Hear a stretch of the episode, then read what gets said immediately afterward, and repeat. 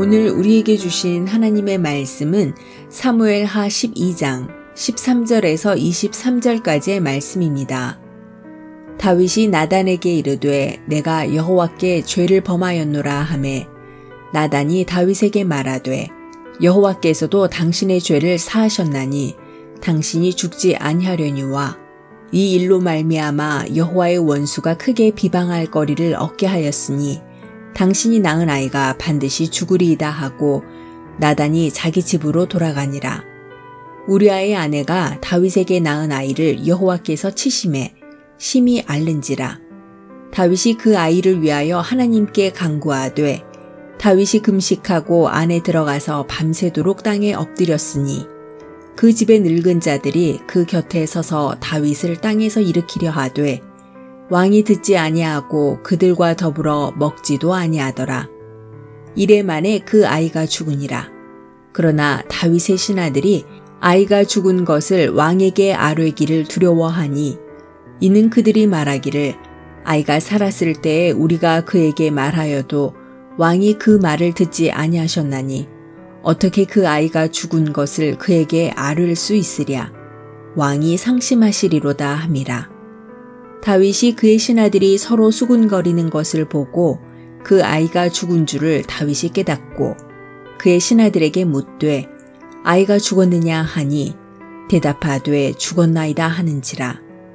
다윗이 땅에서 일어나 몸을 씻고 기름을 바르고 의복을 갈아입고 여호와의 전에 들어가서 경배하고 왕궁으로 돌아와 명령하여 음식을 그 앞에 차리게 하고 먹은지라 그의 신하들이 그에게 이르되 아이가 살았을 때에는 그를 위하여 금식하고 우시더니 죽은 후에는 일어나서 잡수시니 이 일이 어찌 됨이니까 하니? 이르되 아이가 살았을 때에 내가 금식하고 운 것은 혹시 여호와께서 나를 불쌍히 여기사 아이를 살려 주실는지 누가 알까 생각함이거니와 지금은 죽었으니 내가 어찌 금식하랴 내가 다시 돌아오게 할 수 있느냐? 나는 그에게로 가려니와 그는 내게로 돌아오지 아니하리라 하니라. 아멘.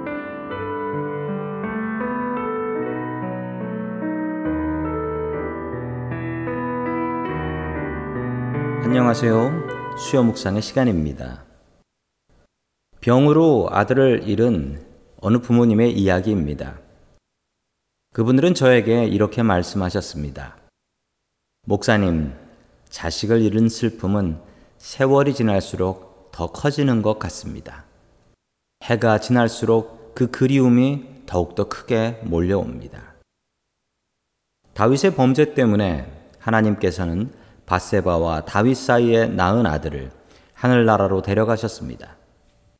다윗은 자신의 죄가 만천하에 드러나는 부끄러움에 몸서리를 쳤고 아이의 어머니인 바세바는 자신의 첫 아들의 죽음에 괴로워했습니다. 다윗은 자신의 아내인 바세바를 위로했습니다.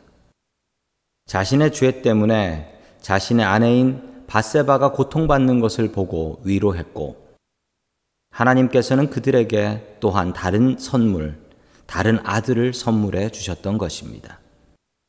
바로 그 아들이 솔로몬이었습니다. 이 솔로몬은 다윗의 뒤를 이어서 이스라엘의 왕이 되지요. 솔로몬이라는 이름의 뜻은 히브리 말로 샬롬에서 나온 말입니다. 평화라는 뜻이지요. 칼과 창으로 얻은 평화가 아닌 하나님께서 주시는 평화를 누리기 원하는 다윗의 마음이 담겨져 있는 것입니다. 또한 하나님께서는 이 아이에게 별명까지 지어 주셨는데 여디디아라는 별명을 지어 주셨습니다. 하나님께서 사랑하시는 사람이라는 뜻이었지요. 우리 하나님은 위로의 하나님이십니다. 다윗의 죄악 때문에 어쩔 수 없이 그의 아이를 하늘나라로 데려가실 수밖에 없었지만 다윗과 바세바를 위하여 하나님께서는 선물을 준비하시는 분이었습니다. 오늘 성도님들에게 하나님의 위로가 있기를 축원합니다. 어쩔 수 없이 매를 드셔도 반드시 위로하시는 하나님이십니다. 주님의 위로가 성도님들에게 풍성하게 넘치기를 축원합니다.